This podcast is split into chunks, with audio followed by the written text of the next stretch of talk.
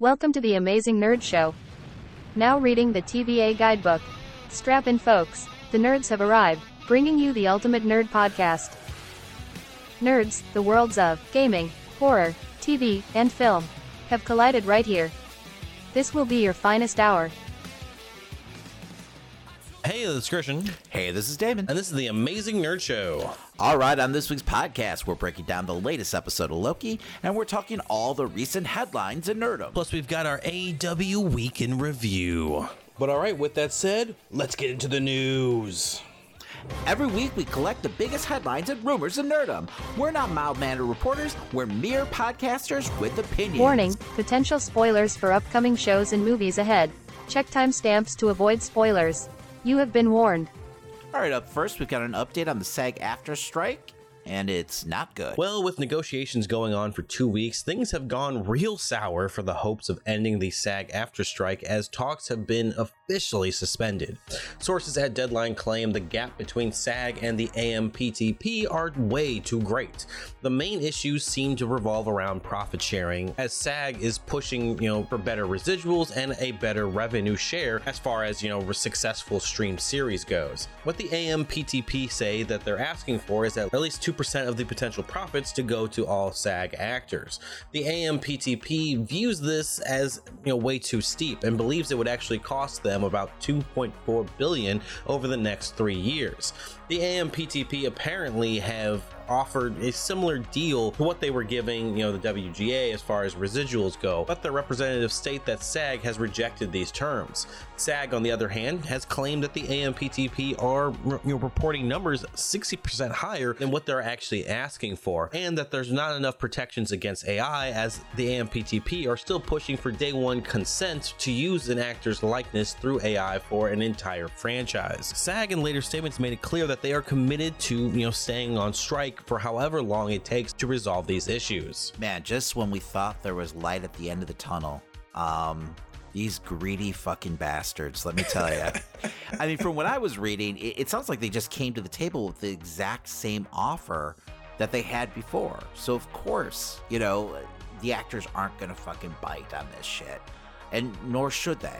So I mean, fuck the studios. I mean, hopefully they get their heads out of their ass and you know actually offer them something that's legitimate um, and makes sense for the actors and, and good for the actors for you know sticking to their guns and you know doing what's right you know for the guild at the end Absolutely. of the day. I mean, what makes me laugh the most about this whole situation is like even the numbers that the AMPTP are like saying you know are way too much for them to be giving just feel like a small fraction to oh, what they'll ex- actually be earning exactly. over the next three years, either way. Exactly. Uh, it's a couple like studio exact salary, but basically, exactly. right? so, whatever. You know, I mean, hopefully, you know, they come to their senses and they're able to work something out. Um, because right now, I mean, what we're over 90 days, I believe. So oh, God oh, yeah. knows how many like further delays we're going to end up seeing. I mean, uh, some of these projects at this point have been pushed back almost a year. But if this, you know, continues on, I mean, we're we're going to be going through a huge drought in you know the theaters over the next like you know nine to twelve months. So it, it, it could get ugly. Anyway, moving on, it looks like the MCU's Daredevil reboot series is getting a creative reboot. Big changes are happening for Daredevil Born Again as sources over at The Hollywood Reporter claim the head writers and directors Chris Ord and Matt Corman have been dropped from the project entirely as of September, with them saying that the production is set now for a creative reboot as Disney Marvel are on the hunt for new writers. THR went on to also state that Marvel, after greenlighting the concept, found itself needing to rethink the original intention of the show. But with new writers, the series will most likely be getting a new release date as well, as the US Copyright Office has a new listing for the debut episode airing in January of 2025. This date hasn't been officially announced, but makes sense with them pretty much going back to the drawing board creatively for the series and needing probably more time for it to come out. That wasn't all that was revealed, of course, by the Copyright Office, as they also gave a name to the Many Saints of Newark star Michael Gandolfini's character, and that being the name Daniel Blade.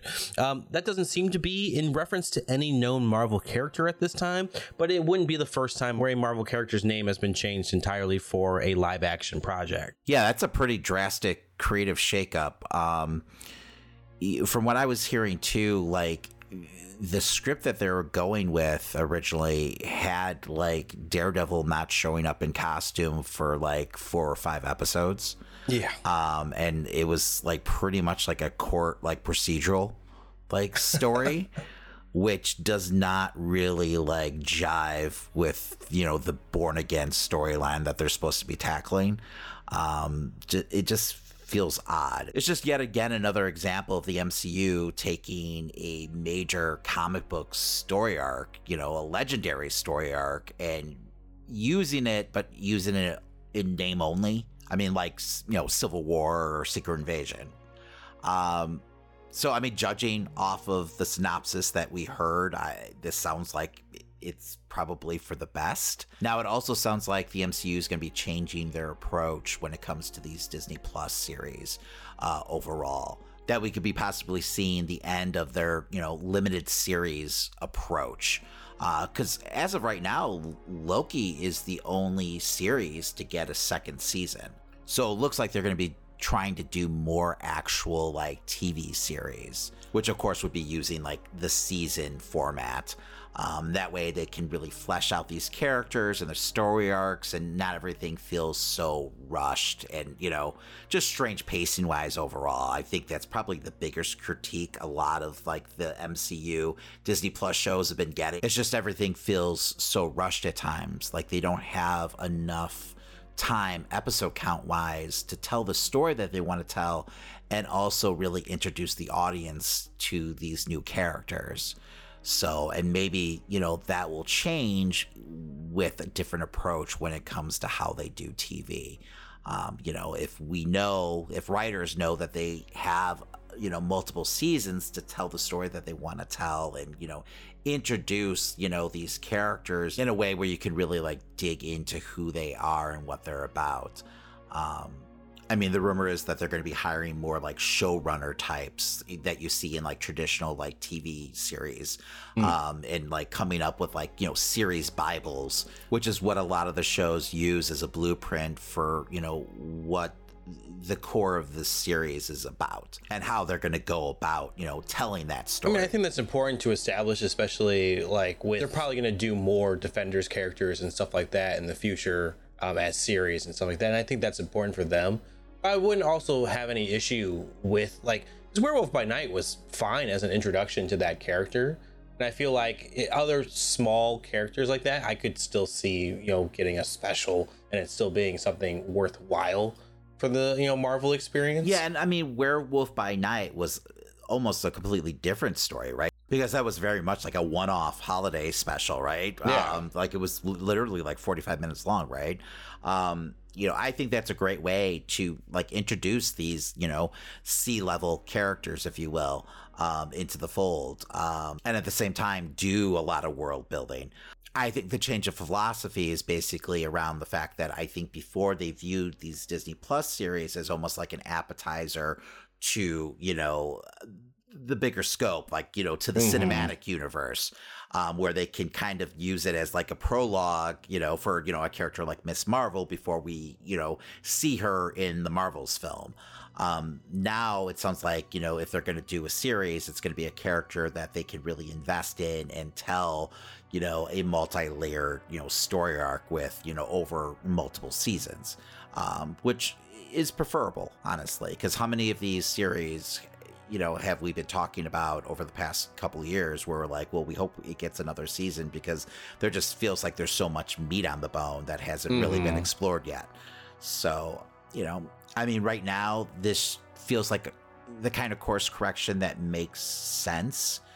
Uh, because, like I said before, like you know, the one constant critique we've had for all these Marvel shows is man, there's just no time to breathe when it comes to these, you know, storylines.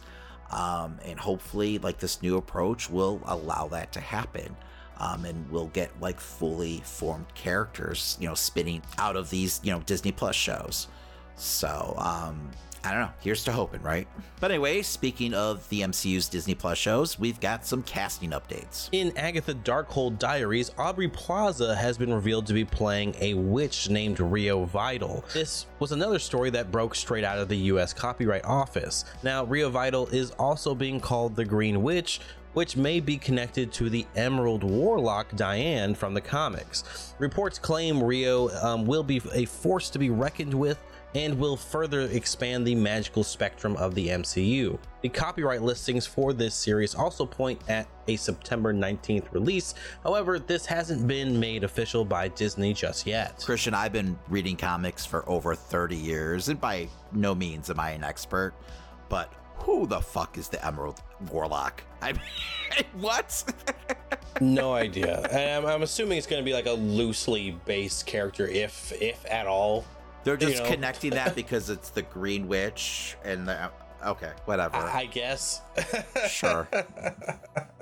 The U.S. Copyright Office also confirmed that Sacha Baron Cohen will be involved somehow in Ironheart. The character listed though for him is posted as Mystery Man. Many are still expecting the actor to play Mephisto, but we'll see what happens as this is still not slated to come out until maybe late 2025. All right, up next, we've got a major DCU update. Variety this week reports that none of Zack Snyder's Justice League team will be making it into the new DCU regime under, you know, Peter Safran and James Gunn's control meaning actors Ezra Miller, Henry Cavill, Gal Gadot, Ben Affleck, Ray Fisher, and Jason Momoa will not be back, you know, to play their super powered counterparts. Um, this comes after much speculation if Jason Momoa and Gal Gadot would you know be coming back. Even Ezra Miller has been thought of as potentially returning for the role of Flash, but it seems that those rumors can officially be laid to bed. But as far as Jason Momoa, um, Variety claims that he is very much on the table to play Lobo instead in the DCU, and may even even actually appear as a character in Superman Legacy. So I think the only name that really surprises me on that list is probably Gal Gadot.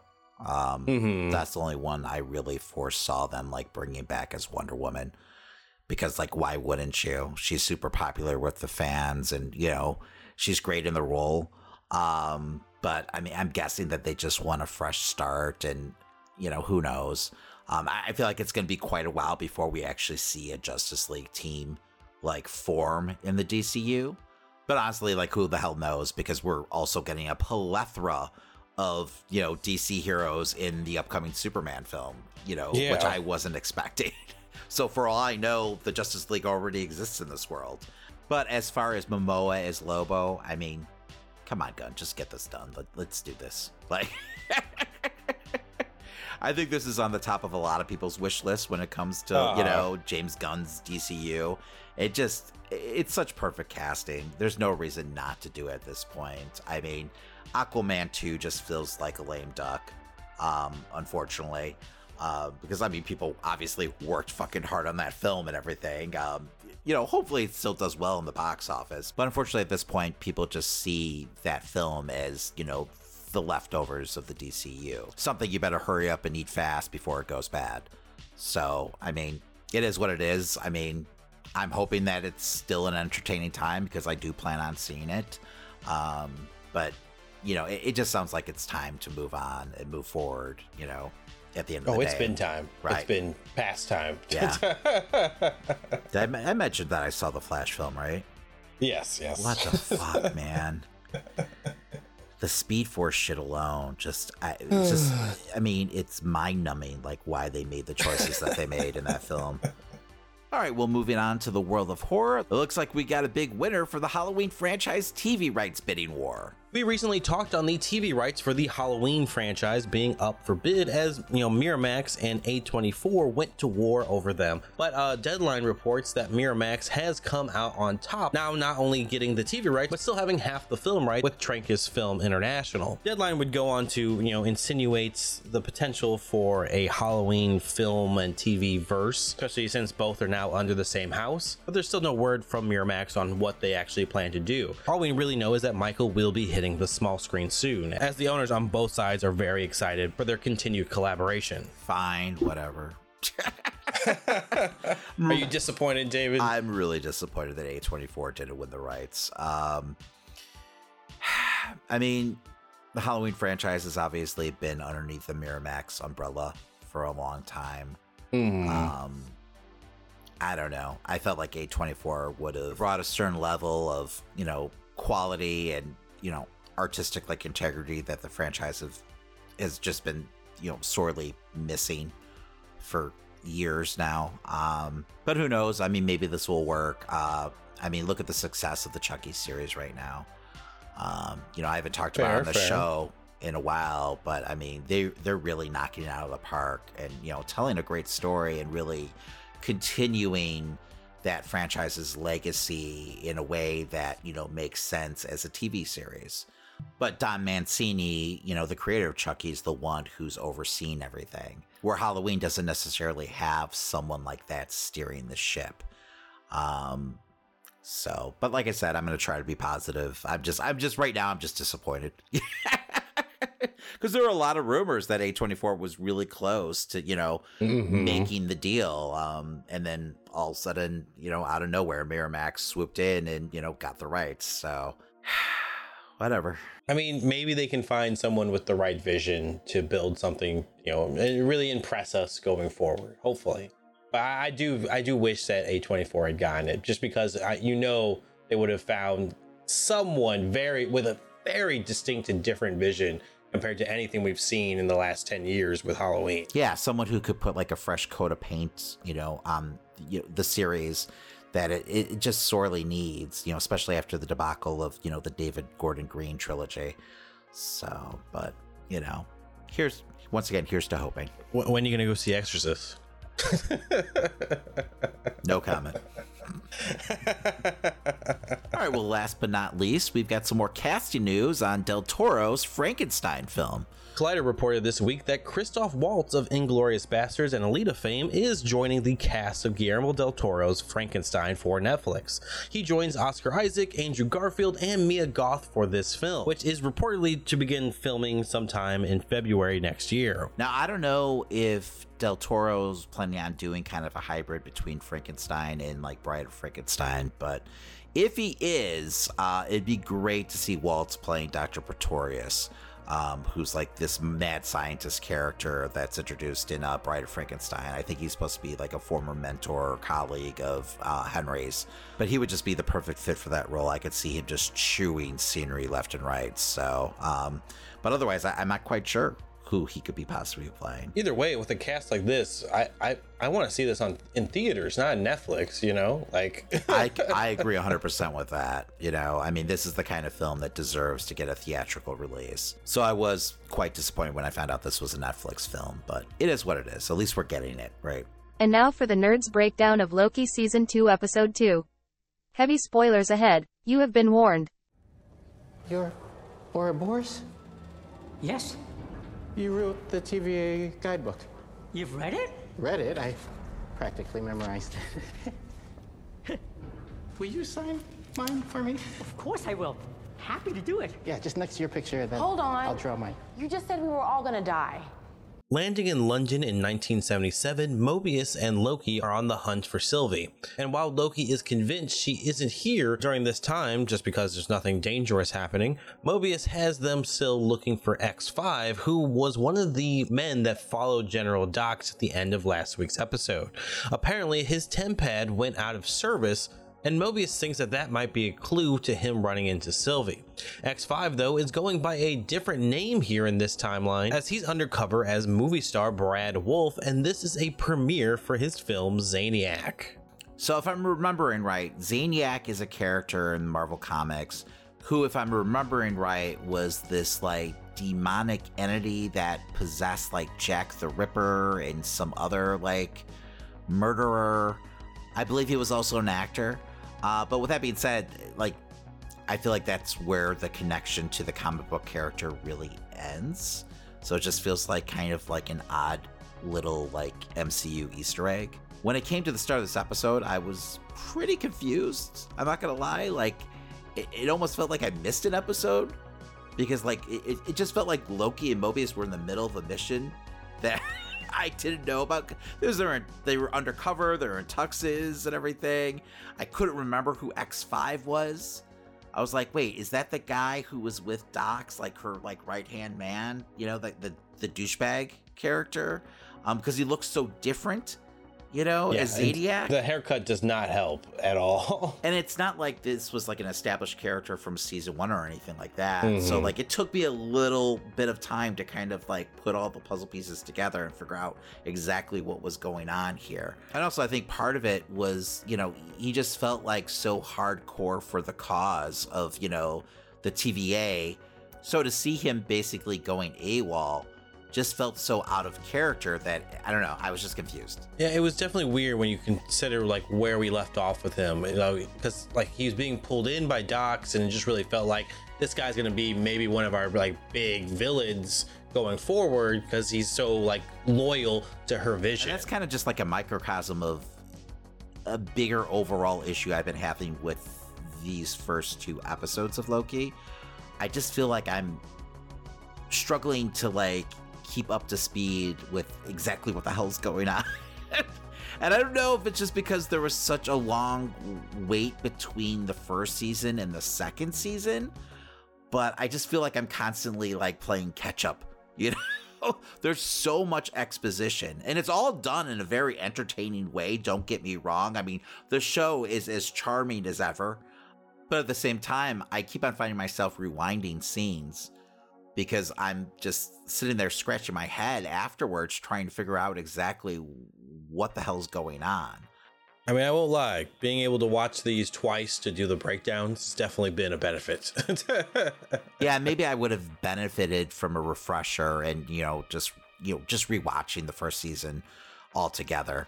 Um, you know, before starting the second one, because so much happened in the series and in the finale alone, and since the series, honestly that I'm just struggling to remember it all, honestly. Intercepting X5, Mobius and Loki try to get him to talk about what's going on here in 1977, but he's unfortunately quick to run from them. Nearly escaping with his tempad, B15 is able to snatch it from him, pretending to be a fan of Brad Wolf. Loki is then forced to chase X5 through the streets and alleyways of London before using a fake projection of a London gang to trick Brad into thinking he's surrounded. Using his shadows though, Loki is able to hold down X5 as they take take him into custody. Mobius, though, comments on how over the top Loki is being in this scene. This definitely felt like a theme in this episode, kind of exploring like Loki's villainous nature um, and just reminding audiences exactly who Loki is. Um, you know, it's something that I felt like kind of got lost at the end of, you know, the first season. Um, I'm also glad that we got to see Loki be Loki, you know, get his Loki on, if you will, with his powers. Because there was a point where, like, he's chasing, um, you know, X5 through the alleys. I was like, why is Loki chasing anyone? Like, can't he just fucking teleport to where the dude's going? And then, God. sure enough, is more of him just like fucking with him. Because I believe one of my criticisms of last season was you know, at times it felt like they kind of like, you know, nerfed Loki, you know, and like depowered him. Um, so, I mean, right off the bat here in season two, I like that they're showing you what he's capable of. At the TVA, a now collared X5 refuses to answer what he's done to his tempad. Since he's unwilling to answer, B15 suggests bringing it to OB, who is hard at work trying to retrofit the temporal loom to handle more branches. After showing him the modified tempad, he asks if this is more important than him working on you know, the loom, which Moby and Locust then quickly agree to let him continue working on what he's already doing. Though he parts them with the knowledge that everything they need to know about this Tempad is all in the TVA guidebook that he wrote. You have to excuse me. I mean, I wasn't here last episode to talk about, you know, Loki and, you know, just how great Ke Huy Quan is, um, you know, in this series so far. I mean, he's just like the perfect fit you know, for the show. And you uh-huh. Um, I mean, I still love that all the TVA's like technology seems like it's straight out of like the late 70s and early 80s. Like the one like device that they're using is totally like a handheld like video game, you know, from the early 80s. Uh-huh. So like the prop department is having a field day, I'm sure, like going to flea markets and shit and picking up this stuff. So, but so far, like OB's been a great like plot device to kind of really like streamline and explain what the hell's going on in a way that, you know, simpletons like me can understand. Uh, I'm still going to be keeping an eye on OB.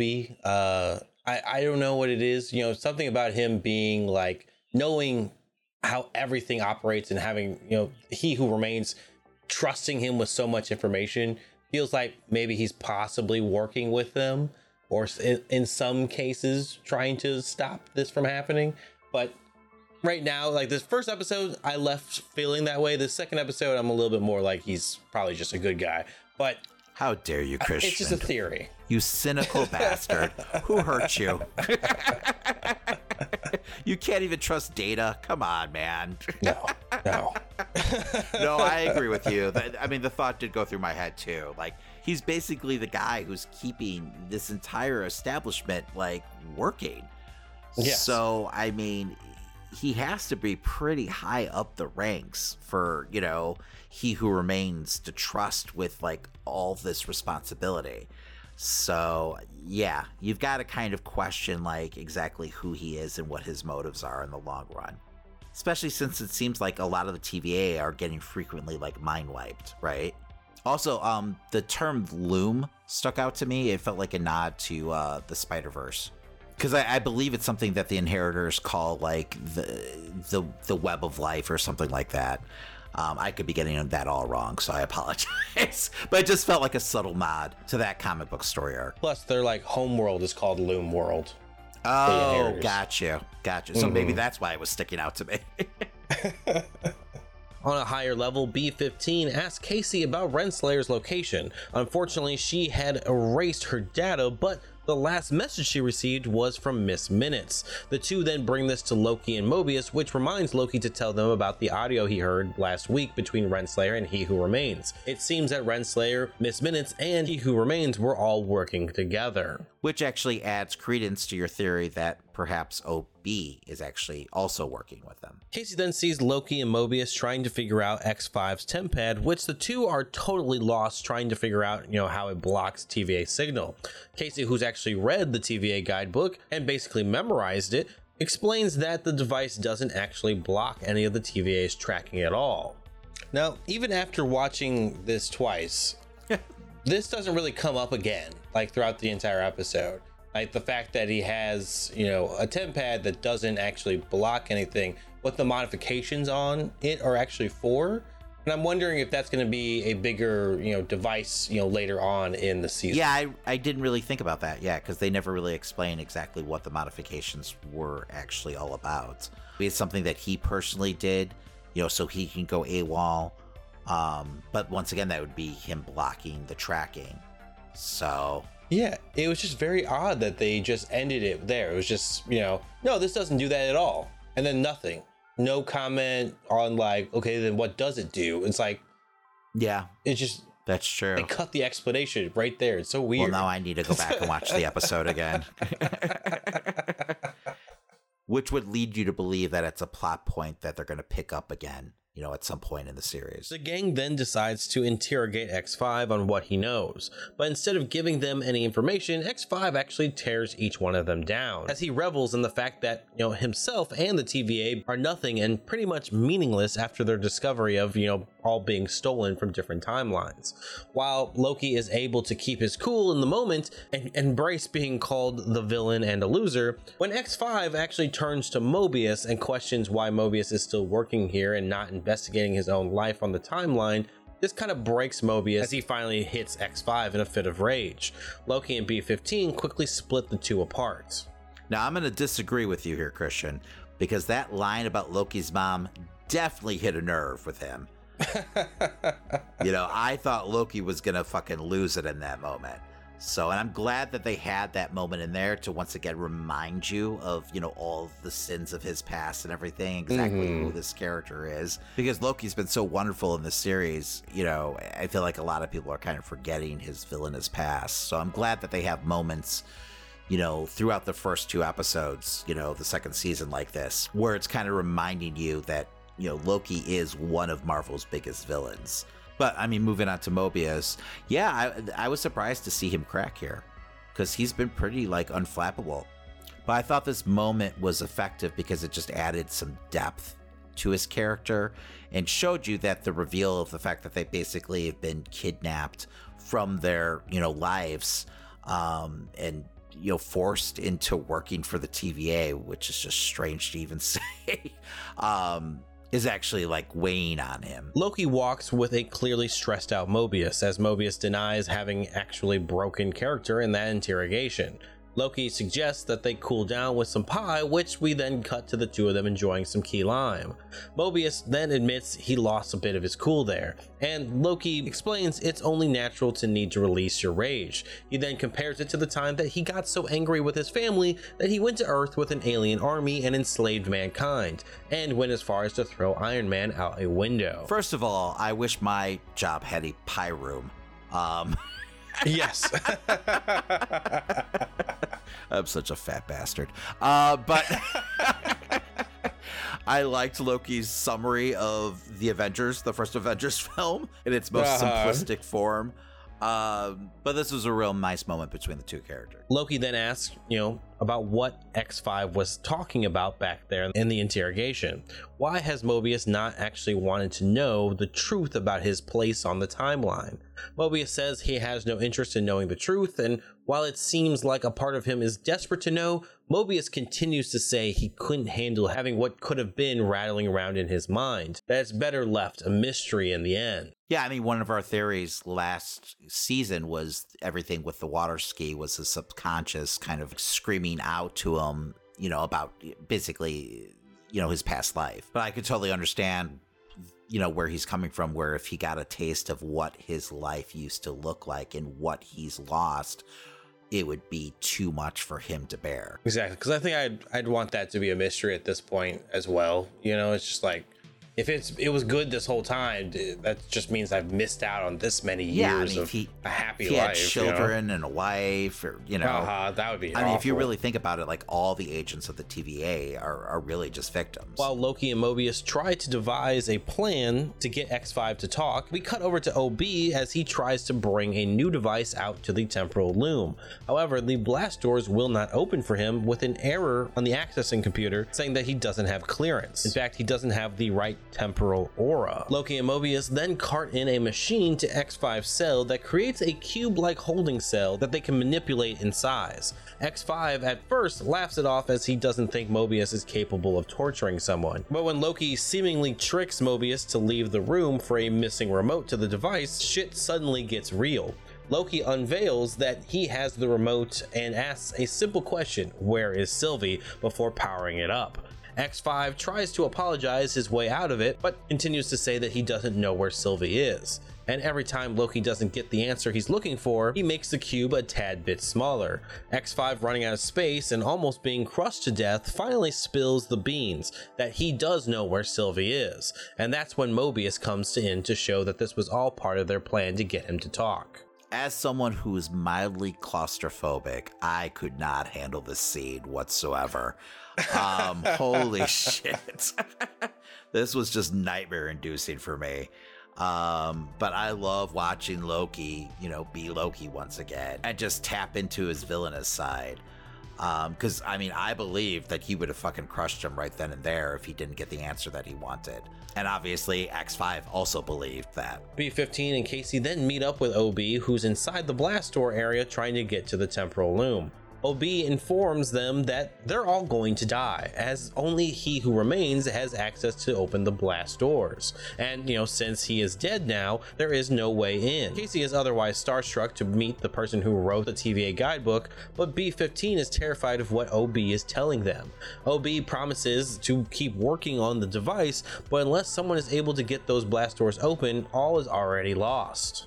And this is actually left unresolved this episode. I mean, we do know that Jonathan Majors is going to make an appearance this season. So you got to wonder if, like, part of Loki and Mobius's mission is going to become, like, you know, finding a variant of He Who Remains, you know, to get these fucking blast doors open. I can't believe I didn't even think about that during this episode. It's like, oh, that, well, that makes sense. That makes hundred percent sense why they would be going after him. Then. Yeah, maybe that's why you know they're searching out Victor Timely, at, eh, you know, in, in, the end credit scene uh, for Ant Man and Wasp. But I'm also confused at the same time because at the end of Quantumania, we also have the Council of Kangs, right? and here in the series, like that hasn't happened yet, technically, right? Because that's partially what the TVA is trying to guard against now. Yeah. So I guess this would be before for the events of Ant Man the Wasp Quantumania. I- I'm guessing. Even though we saw the. Okay, whatever. I'm going to stop. Yeah. so I'm saying all this time travel stuff, you know, multiverse. Mm. It's hmm. just it's headache inducing. Jesus. X5 then takes Loki and Mobius to the branch timeline of 1982, Braxton, Oklahoma, where we saw Sylvie enter a McDonald's in last week's episode. X5 continuously tries to get Mobius to take him back to 1977 of the sacred timeline as promised, but the two continue to ignore his request as Loki goes inside the McDonald's to find Sylvie working at the register, in which Sylvie asks Loki to wait until she's on break to actually talk. Outside, Sylvie questions what brought Loki here. Loki explains that he was time slipping. Not only was he traveling between the past and the present, he also saw the future, in which the TVA was falling apart, and also that he saw Sylvie there in the future, and wants present day Sylvie to try and explain why she might be there. Sylvie claims it's impossible for Loki to have been in the future, as that would mean it's already been written, which killing He Who Remains prevented any chance of timelines being predetermined. Sylvie continues to say that she wants nothing to do with this or the TVA, but Loki counters that if she likes the timeline that she's currently living in, the TVA is all that really is left to protect it. First of all, I was totally confused by the fact that this, you know, reunion started off with Loki apologizing for the events that took place in the finale. Because in my mind, Sylvie should be the one apologizing. I mean, she literally like doomed the multiverse. Um, you know, I understand that she has her reasons, but at the end of the day, they're pretty selfish, if you ask me. But with that being said, I mean, these two have a lot of chemistry on screen. Um, it's still weird, you know, I mean, this such a strange relationship, you know, that he's basically having with himself. Um, just just go with it. Just go. I get. It. I mean, I get the metaphor that they're going for, but it is also funny that this is like probably the biggest romance the MCU's ever had on screen, besides like Wanda and Vision, honestly. Uh-huh. Um, but the one thing that I couldn't help but think about here was I, am just wondering if some point in this series, if we're going to come to a point where Loki has to choose between Sylvie and the good of, you know, the multiverse. Um, and if Loki is going to be able to actually make, you know, the right choice um, for the greater good. Um, because once again, it, at Loki's core, even though he's trying to change, he's still a villain. Um, it just feels like a baked in like story point that you know they're, they're going to explore especially when you think of the overall metaphor that's happening here um, and in the long run i think it'll be a real testament to whether or not loki has actually grown as a character that sounds way too dark i, I don't think they're going to do that well i think he'll i think he will make that choice and i think it'll be with you know sylvie's blessing especially since it's a classic you know, comic trope, you know, or, or I mean, Jesus Christ is a trope in Star Wars, right? You know, the, the, the villain redemption arc. So inside the McDonald's, X5 is still freaking out about getting back to the sacred timeline. Mobius tries to calm him down by talking to him about Zaniac, but X5 again asks to get out of there, which Mobius begins to notice that something may be more at play here. Mobius brings X5 to Loki and Sylvie as he continues to hide what's really going on, but Sylvie uses her powers to see X5's memories and finds out that Dox is bombing all the branch timelines. Mobius, Loki, and Sylvie then rush to Dox's location where they find her and her army loyalists going through door after door, pruning whole timelines and ending billions of lives. The three of them do their best to stop the loyalists, and Loki and Sylvie end up having to combine their powers to bring the whole operation down. Loki and Mobius rush back to the TVA to see the damage, and Sylvie reluctantly joins, only to see a large percentage of the branch timelines have actually already been destroyed. The TVA looks on in horror while also arresting Dox and the loyalists who weren't able to escape the scene. Yeah, I mean, this was some heavy shit, right? I mean, billions and billions of lives are being lost every time we see a, you know, TVH and, you know, go through a time gate or whatever the hell they're calling them, um, you know, with you know, when they're, you know, time bombs. I think my only real issue with this moment was it was very like, tell me, don't show me. Um, so I don't feel like it carried as much weight as it could have. Like they really relied on the actress' reactions to really get over how horrific Dox's and you know her soldiers, you know, mission really was. And that's not saying that the actress didn't pull it off, but I just feel like the moment could have been bigger. But maybe that would just be too dark for the series. I mean, I wanted them to at least give me like a final like percentage of how many they actually got rid of because they started off by saying like they've already done 30% of the timelines, and I was like, like oh, and then the, the give, last image is just one timeline on the screen. Like, give us a death toll. Yeah, a death toll would have been crazy. Yeah, too. like give us an actual like you know number of how many lives were lost or something like that. Mm-hmm. Um, that'd be pretty fucked up. My other question was, you know, with that many you know timelines being destroyed, are things now a little bit easier with the with the time loom? Like if it doesn't have as many to weave right now, well, like give them more time or I'm guessing that would be the case, but at the same time that doesn't mean that there aren't more timelines still popping up, right? Yeah. So I mean, I mean for right now, still exists yeah, for yeah. right now that's the case, but I'm sure we're going to see more branches starting to form.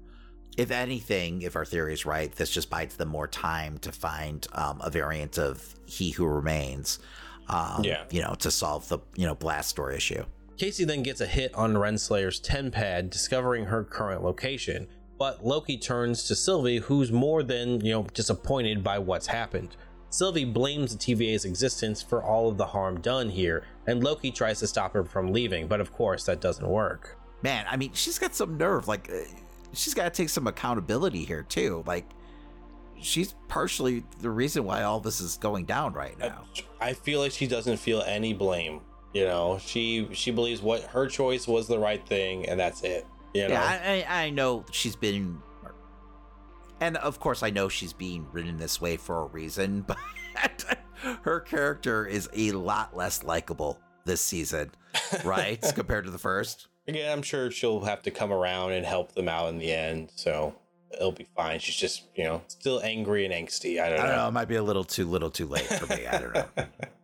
Back in Braxton, Sylvie sits on top of her pickup truck, looking up at the stars outside the McDonald's. Jack, her fellow employee, checks on her before heading home. But as the camera zooms in on Sylvie, we see her holding He Who Remains' as tempad as the episode comes to a close. Okay, so that's what she's holding at the end? Yes, I had to like double check see what the images looked like, but yeah, that is the same one it was that was on his desk in the last season. Well, the plot thickens. Mm-hmm. Um, mm-hmm. Man, I have no clue how that's going to come to play and what that could possibly mean. Because I mean, once again, I have no clue what the Tempads are capable of, especially like, you know, especially He Who Remains Tempad you gotta think that he's got like some souped up apps on that shit, right? you know, at least a, a, fun game of Angry Birds, I'm sure. Yeah.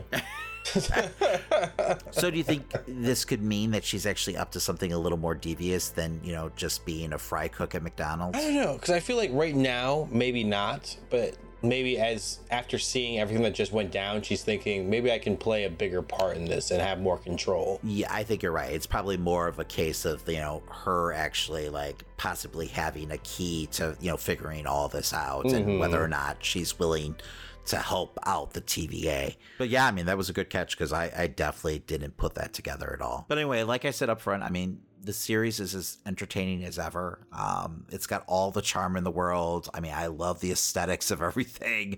I love the score. The score is phenomenal this season. Mm-hmm. Um, you know, and I, I love the characters. But, I mean, my biggest gripe is just, you know, how exposition heavy these first two episodes have been.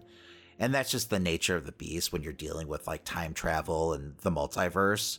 Um, and, you know, they handled it well overall, but God damn. and this is probably more of a pet peeve, you know, a personal pet peeve of mine. You know, it's just, I'm not a big fan of time travel. I'm not a big fan of the multiverse of it all. Not that it can't lead to great storytelling. It's just like this series is very much once again like you know tell me don't show me where i prefer show me don't tell me like if you're going to give me a multiverse story like i want to actually see these multiverses right you know, instead of people sitting around talking about the multiverse, you mm-hmm. know, and us mm-hmm. just staring at a screen watching, you know, these timelines branching. But I get it, they're they're saving those type of stories for, you know, the theater, which, you know, it is what it is. I understand. But I'm hoping now that they've kind of explained everything that's been going on that they can move on and kind of just streamline the story a bit. I mean, it's not going to be an easy feat, like you said. It's multiverse timeline, you know, four episodes to go. Uh, I mean, they. I mean, this episode had a good length at least, and I I enjoyed the overall pacing. But like like we said at the start, you know, it, we just jumped right into a mission out of nowhere. We didn't know exactly what was going on, and I'm afraid that we might see more of that as we co- we continue this series.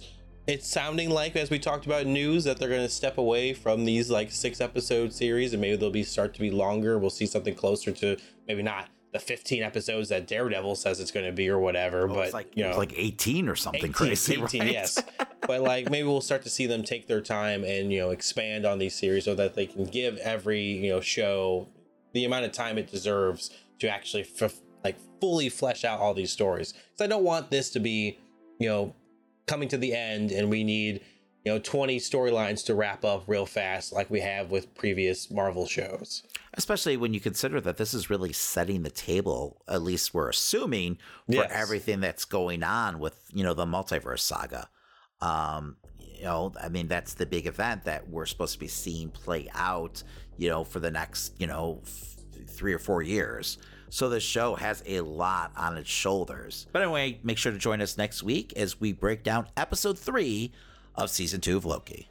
All right, before we move on, I'm happy to announce we have a brand new partner this month AG1, the daily foundational nutrition supplement that supports whole body health. Let me tell you, once I turned 40, I started to fall apart.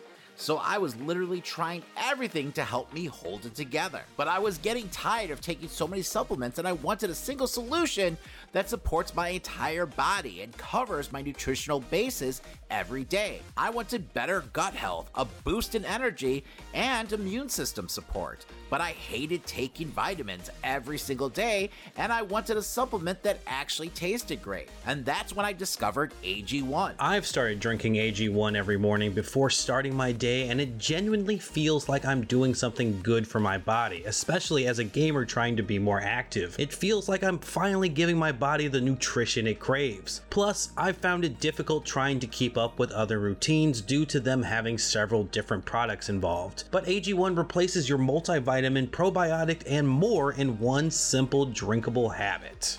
Since I've been drinking AG1, I've noticed an overall feeling of health. I'm no longer too exhausted after work to play with my daughter or help her with her homework. AG1's helped boost my energy, help my focus and mental clarity, and even help improve my digestion. And that's all due to its science driven formulation of vitamins, probiotics, and whole food sourced nutrients. AG1 helps you build your health foundation first. Why take a bunch of different things when you can just mix one scoop of powder in water once a day?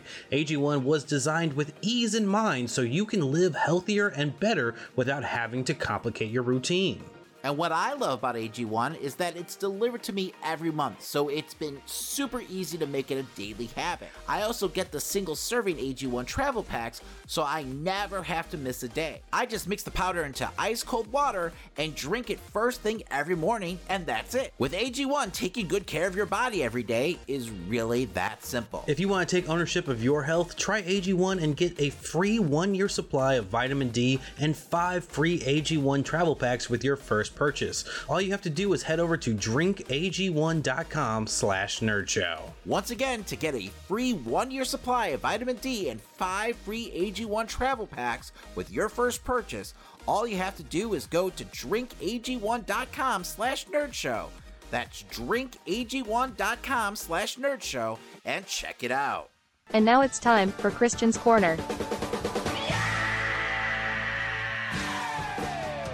Well, it was made official this week that a new model for the PS5 is on its way for the holiday season, as speculated by most people in the industry, but Sony has now officially made the word out here. Um, it's a smaller and sleeker design, as we've come to know from you know most of these kind of like slim editions that we get halfway through the console cycle. Surprisingly, though, there will actually be a non-digital and digital version of the console that will both be able to have a disk drive technically, which is something that I thought that they were going to try and retire here I was really convinced that you know Sony was just going to be done with physical sales, especially since you know they're making so much money off of the digital versions of all their games. You know, they were one of the first, you know, companies to really raise their prices and, you know, it's really worked out for them, unfortunately for all of us gamers. But, you know, either way, thank God that they didn't get rid of the disk drive entirely. Uh, the new PS5 with Blu-ray drive will remain around the same price at $500, while the digital only will only be about $50 cheaper at 450 um, for those who decide they want a disk drive after getting a digital only console you will still be able to buy one and attach it in a kind of modular fashion for $80. Um, before I forget, both versions also come with a one terabyte drive. The design itself looks pretty much the same, just a couple little changes to the shell's design. It seems that they have some opening cuts on the sides now. That's probably for, you know, better heat. But as we know it right now, um, it looks like this is going to replace the current PS5 model entirely. As soon as they sell out of all the ones that they've made already, they're only going to be manufacturing this newer, sleeker version. On top of that, it was also announced that they're also um, releasing the Access controller for PlayStation. Um, that's the accessibility focused controller that um, they've been desperately needing over at PlayStation. That's coming in around at $90 and it's going to be coming out in early December. We also learned this week that the UK has finally ruled in favor of Xbox, meaning that Activision is officially under the Xbox brand. We know that promises were made to ensure that Xbox does not make Call of Duty and several other titles exclusive to Xbox and PC right away, but we will see how long they truly honor that. I'm personally excited to have Activision and Blizzard titles, you know, start to appear on Game Pass as I think that will probably bring a massive boost to their games library and value overall for the service you know, a service that's really costing them more money than they're actually profiting off of. But Microsoft is gambling hard at making Game Pass a success. You know, just as a player though myself, I'm enjoying being able to try out games in this fashion. Um, in fact, you know, before recording this, I was actually trying out Horizon Motorsport off stream and determined it's most likely not the racing game for me, at least not one that I would want to drop $70 into. Just way too bare bones of an experience for my liking. I'm more of a simcade racer anyway. But that's what I mean when it comes to, you know, this experience. You know, Game Pass is kind of like the new blockbuster when it comes to, you know, video game renting in my eyes. You know, that's how I kind of was able to play games when I was younger, you know, going to the store to rent a game instead of actually getting to buy them that often. You know, maybe I bought two games a year you know, if I was lucky. So I'm happy to have a service like this um, to try before I buy, but that's just my personal thoughts on Game Pass in general. Speaking of my childhood, though, anyone who grew up around me and my friends know one game kind of ruled over our lives for a you know good middle chunk there. And while I wish it was only you know Halo, it truly was Guitar Hero.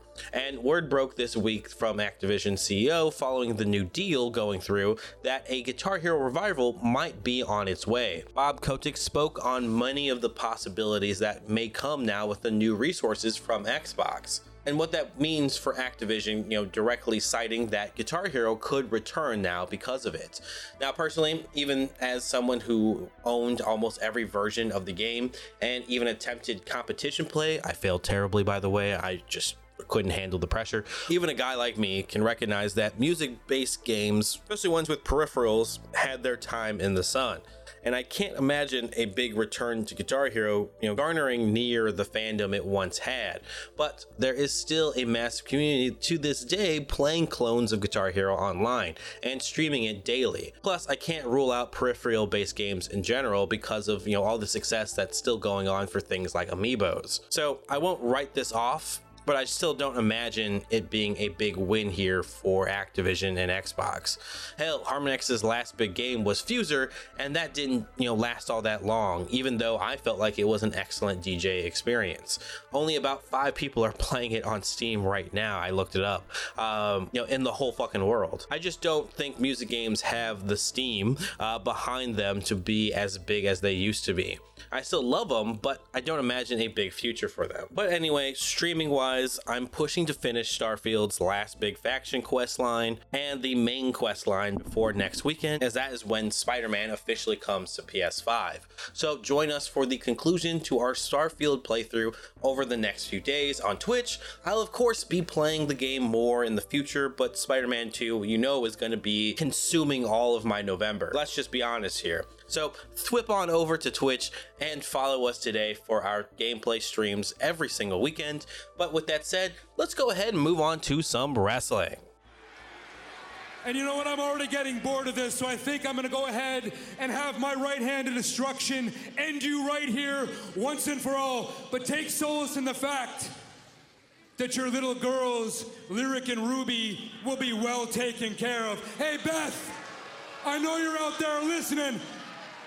Put a clean. Keep it down.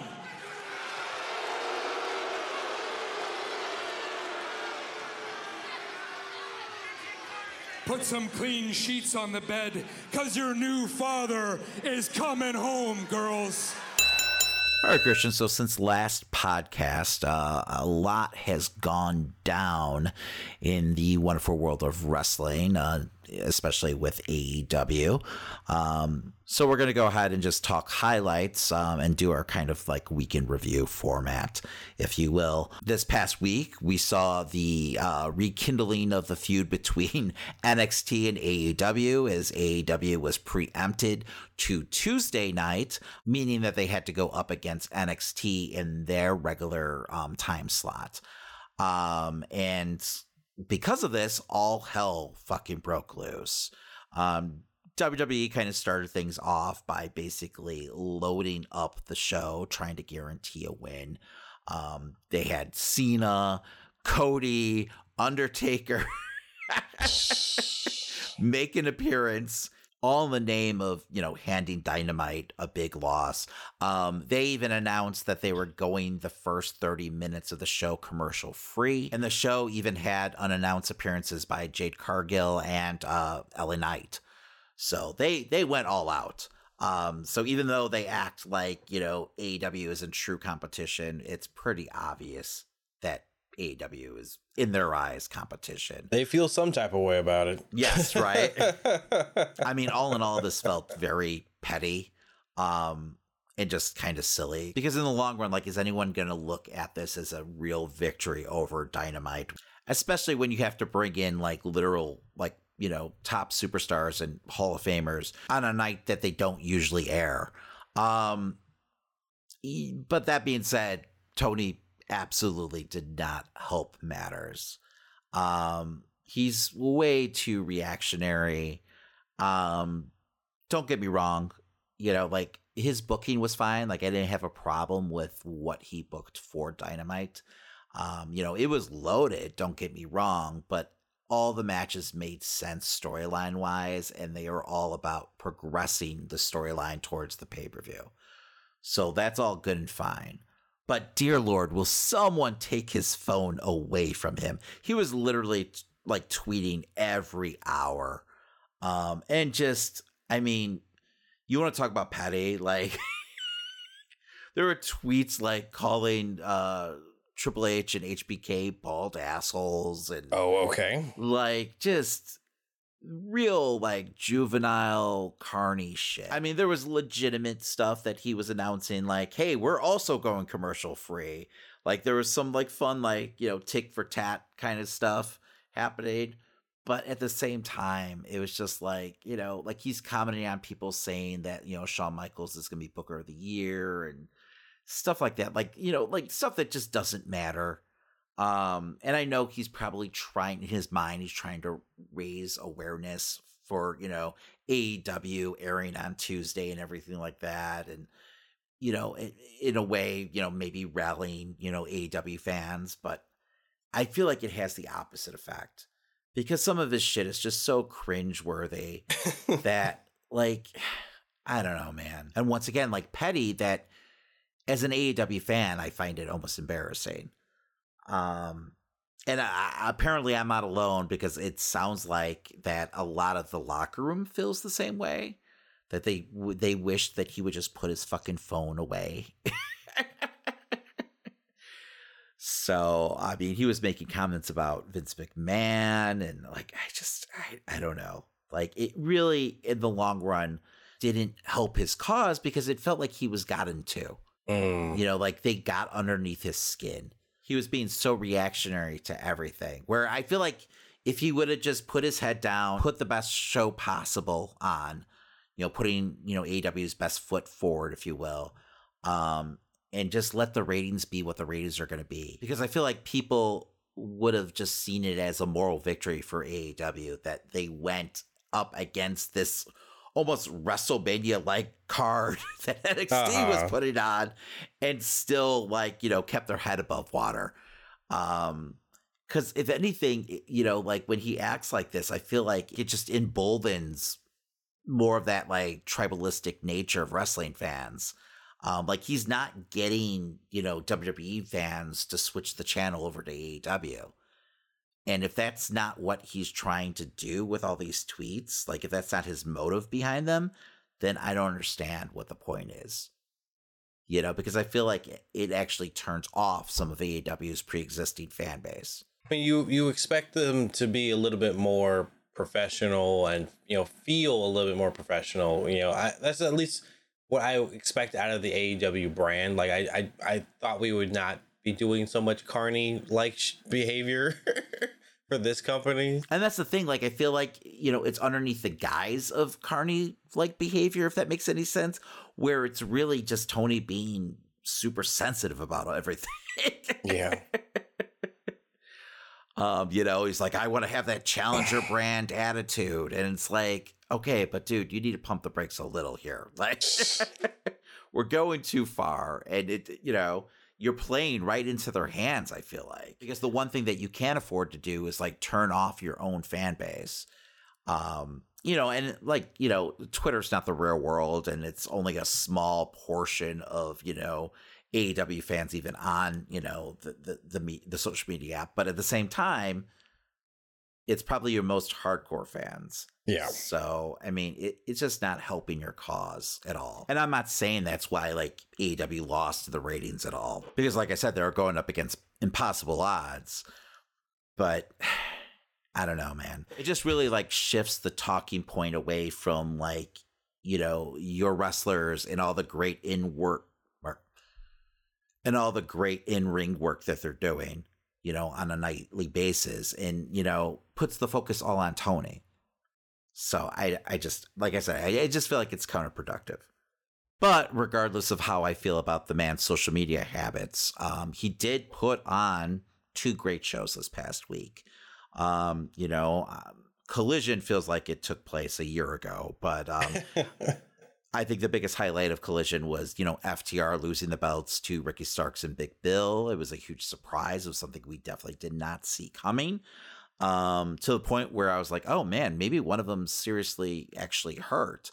Um, or, you know, I was worried that maybe, you know, something kind of took a turn for the worse in, you know, Dash's, um, you know, court case, pending court case, or, you know, but that wasn't the case whatsoever. I guess the whole injury angle was just that an injury angle um, and that it's you know going to play into a bigger storyline in the future um, i was just so surprised because we know that you know the young bucks are now the number one contender so i was kind of just assuming that we're going to see ftr versus the young bucks 4 um, but that doesn't seem to be the case um, Starks has been busting his ass, and so has Big Big Bill. So I'm I'm happy for both of them. I feel like they deserve some spotlight. And you know, Starks has had some huge matches recently, but he hasn't had many like big wins, and this was definitely a big win.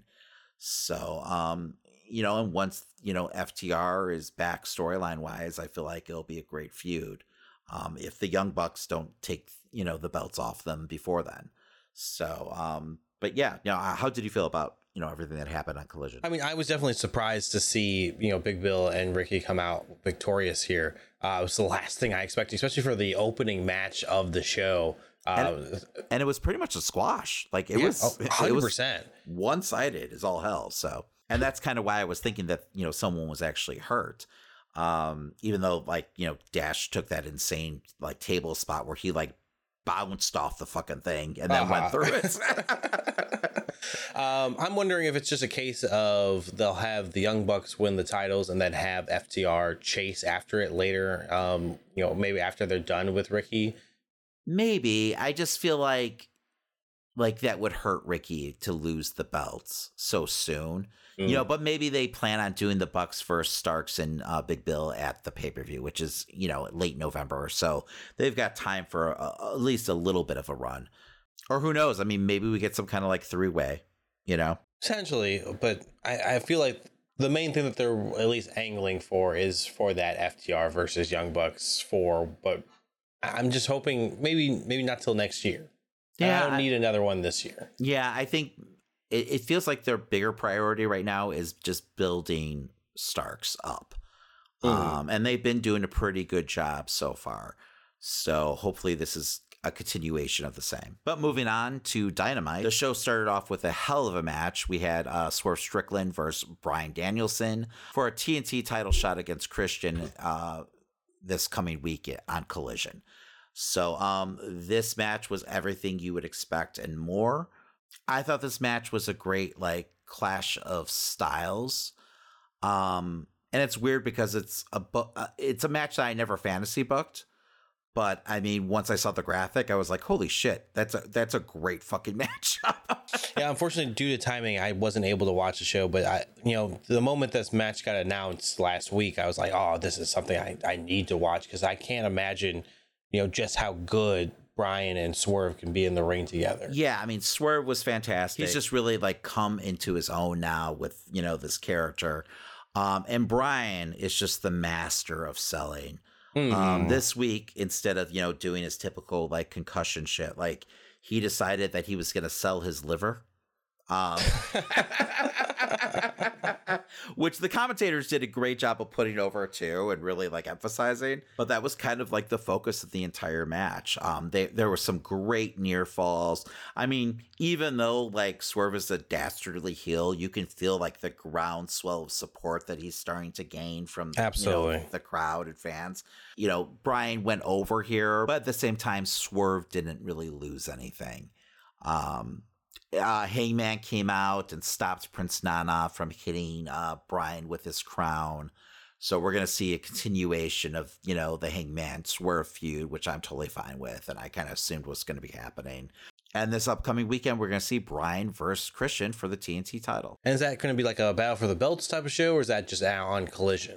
I think it's going to air on Collision, but I do believe like this is one of those weird weeks where we're going to have like an extra hour for Battle of the Belts. Gotcha. Um, but I'm sure they're going to want that rating number for Collision because the show's definitely struggling in that time slot right now. But speaking of Hangman, uh, we had Hangman versus Jay White also on this card. Uh, Hangman actually uh, took the loss, which makes sense since White is going to be uh, going after MJF's title at the pay per view. Um, I was actually surprised that they didn't give White more of a convincing win against Hangman. Um, you know, there's just some gaga that took place, obviously, you know, which, you know, saw, you know, White, you know, pick up the win. I'd also be remiss not to bring up the uh, big wills that uh, Bullet Club Gold came out on, uh, which was pretty fantastic. A lot of people took it as a swipe against The Undertaker since, you know, he was in his like American badass persona oh, okay. uh, on NXT, but I don't know. I feel like that's stretching it a bit. Um, but uh, after all this went down, there was a bit of a controversial promo. Apparently, next week we're going to have the battle royal to see who gets the shot against MJF for the Dynamite Diamond Ring, which I don't understand why that's still even a thing, but it is what it is. Juice announced that he was going to be taking part in the Battle Royal and then told MJF he'd be seeing him in two weeks so he could take his stupid ring away from him. Um, the controversial part of the promo was Juice pulling out a roll of quarters uh, with MJF's name on it. Oh. Um, now we know, like, Juice has been, you know, hitting people with rolls of quarters um, in the past. But obviously, this was a nod to the story that MJF, you know, told in a promo about, you know, when he was younger, dealing with anti Semitic assholes who, I guess, threw quarters at him, um, you know, in high school. Yeah. Um, apparently, this is a storyline that MJF has been pushing for, Um, something that he's passionate about. You know, he wants to tell his story um, you know, and I, I understand like he's an artist and everything like that. But wrestling has such a horrible track record tackling subject matters like this. Um, and just in light of everything that's happening in the real world right now, it just felt incredibly ill advised. Um, so I understand where he's coming from because it's his story, so he wants to tell it. But at the same time, I don't know, man. it just it just wasn't for me. Yeah, it just and it just might be the wrong time for for this event to be going on right now. I don't know if there is a right time because I just don't know if wrestling's the right medium for this kind of story. Yeah. And that feeling might be just due to, you know, once again, you know decades of wrestling you know exploiting storylines like this um so i don't know i just wasn't a fan of this and it just felt incredibly ill advised so i wouldn't be surprised if they move on from this um and just kind of like sweep it underneath the rug just because they there was such a big backlash against it. I can't imagine Time Warner wanting those type of headlines. So exactly, I, I can imagine that they would pull away from this by next week. Yeah, I, I think you know MJF's heart was in the right place. Obviously, once again, it is his story, and I believe he's even like a spokesperson for some uh, Jewish foundation against anti-Semitic you know hate. I just don't know if this was the right storyline for now. Anyway, moving on. Um, we had another little skit or segment with um, Roderick Strong and the Kingdom and Adam Cole. Uh, Strong was making Cole mow his lawn for some reason. Um, this one, I don't know. Like this segment didn't really work for me. It just, I don't know. It feels like we've gone too far with these. Um, and just, you know, without MJF, you know, like that element, it's just, I don't know. It's just not the same. Um, you know, like this whole, I don't know. this whole like skit was just so uh, illogical. Like Adam Cole is being forced or guilted into mowing uh, Roderick Strong's lawn on one leg. He hasn't even had surgery yet. Um, it's just like, wait, what? Like Is he even doing it um, on the scooter too? Like, was it the yes. scooter and oh yes. god, yes. It, it's just I don't know. It's so stupid. and like, why is Adam Cole all of a sudden like allowing you know Strong to manipulate him like this? Um, and like they, I feel like they've just dropped like the masked men like you know cliffhanger that they did a couple weeks ago. Mm-hmm. Like, there's really not been much follow up with that. And I, you know, I get like, I understand, like, you know, an injury happens. So now I feel like they're kind of treading water, but I would be fine if we went like a couple weeks without another like skit like this. I think it, I think you'd be okay. I feel like we need to take a break a little bit. I, but I think they're going to keep doing it until, you know, they finish this storyline.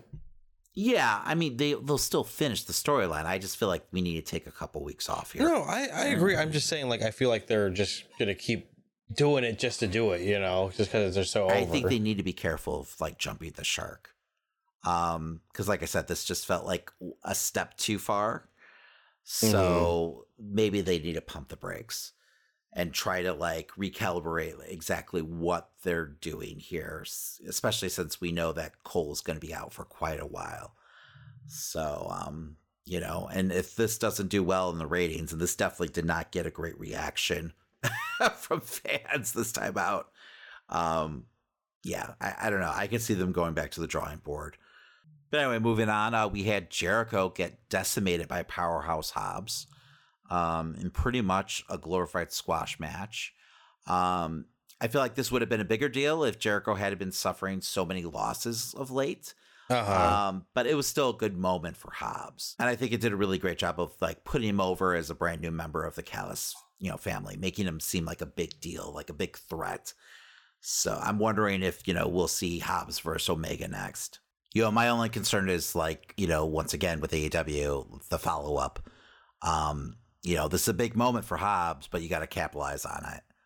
Um, so like if he does go up against Omega, I'm all for Hobbs getting the win. Um, okay. I feel like that solidify him as like a big deal. Um, you know, so, uh, but we'll we'll have to wait and see. But moving on, we also had two title changes. Uh, in a surprise, Shida won the women's title from Saraya.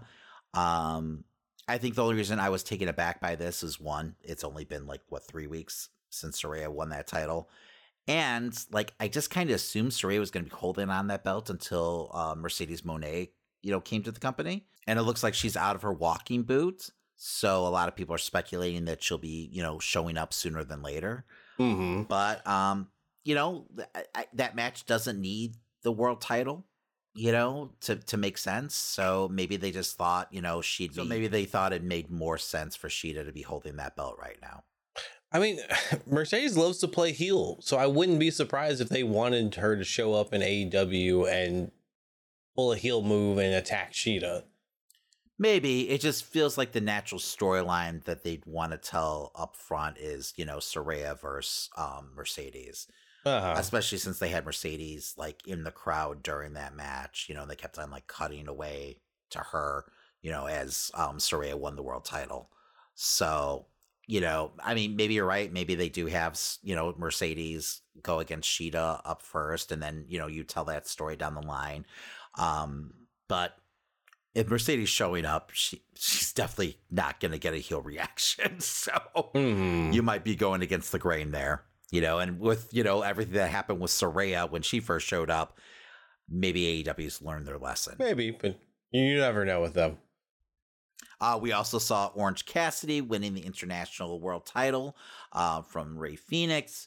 Uh, this match was a huge surprise. Originally, it was slated to be Moxley versus Fenix, mm-hmm, but Moxley mm-hmm. was yet to be cleared. Um, they kind of held back in announcing that till like 10 minutes before the show started.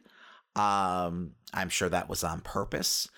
But uh, yeah, Orange won the belts. Um, this was a little weird and felt kind of rushed, but I mean, in the long run, storyline wise, I'm sure this is probably where they're headed anyway. Because I mean, obviously, we're going to get Moxley versus Cassidy, you know, spinning out of this.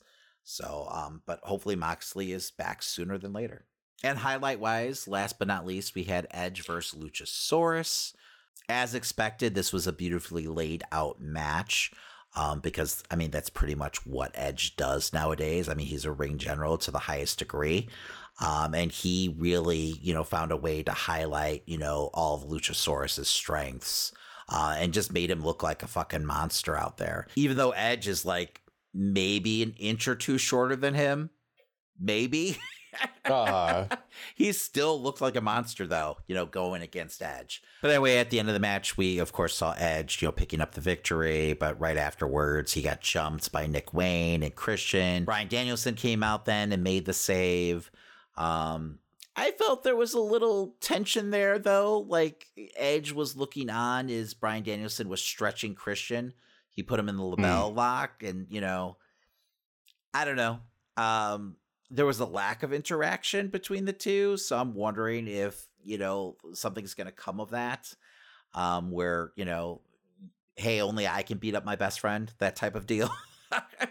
so we'll have to wait and see. But yeah, I mean, the Blackpool Combat Club came out, uh, the uh, Mogul Embassy came out, Hangman came out. It was just a giant melee, uh, very WCW Nitro style, but that's not a bad thing. Uh, and that's how the night ended. Um, they also got a huge overrun. I think they went like 16 minutes over, something oh, crazy damn. like that. But that was all planned because they were, you know, trying to go head to head against NXT. Mm-hmm. NXT always has an overrun. Uh, but NXT went like five minutes over, and you know AEW went a full like quarter over. So, uh, you know, at the end of the day, all the NXT AEW stuff just doesn't even really fucking matter because you know this coming week AW's back on Wednesday, so it is what it is. Um, but yeah, I mean, it was a great week of wrestling for AEW. Um, you know, regardless of Tony Khan's antics, and you know, I'm really excited for the upcoming pay per view. That's right. We're just a month away from full gear on November 17th. Well, that does it for this week. As a friendly reminder, make sure to follow us on your favorite podcast platform. And while you're there, leave a five star review. It really helps new listeners to find the podcast and for us to continue to also, grow. if you like the stories from this week's episode and want to keep up to date with the show, follow us on social media at Amazing Nerd Show or stop by theamazingnerd.show.com. And hey, to support the show further and get additional weekly content, you can subscribe to us now on Patreon. Just follow the link in the show notes. Also, if you want to rep some Nerd Show swag, you can head over to teepublic.com to find t shirts, hoodies, stickers, and more. And if you post what you bought and tag us on social media, we'll send you some additional Nerd Show swag as long as you live in the United States. All right, make sure to join us next week as we talk all the latest news and rumors in nerd culture and whatever's going on in the world of wrestling. My name's Christian. And my name's Dave. And that was The Amazing Nerd Show.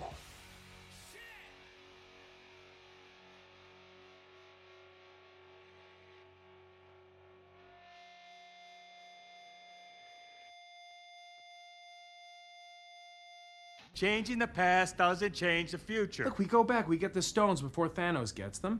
Thanos doesn't have the stones. Problem solved. Bingo. That's not how it works. Well, that's what I heard. Wait, but who? Who told you that? Star Trek, Terminator, Time Cop, Time After Time. Quantum Leap? Wrinkle in Time, Somewhere in Time. Hot Tub Time Machine. Hot Tub Time Machine. Bill and Ted's Excellent Adventure. Basically, any movie that deals with time travel. Die Hard? No, that's not one. This is known. I don't know why everyone believes that, but that isn't true. Think about it. If you travel to the past, that past becomes your future, and your former present becomes the past, which can't now be changed by your new future. Exactly. So Back to the Future is a bunch of bullshit?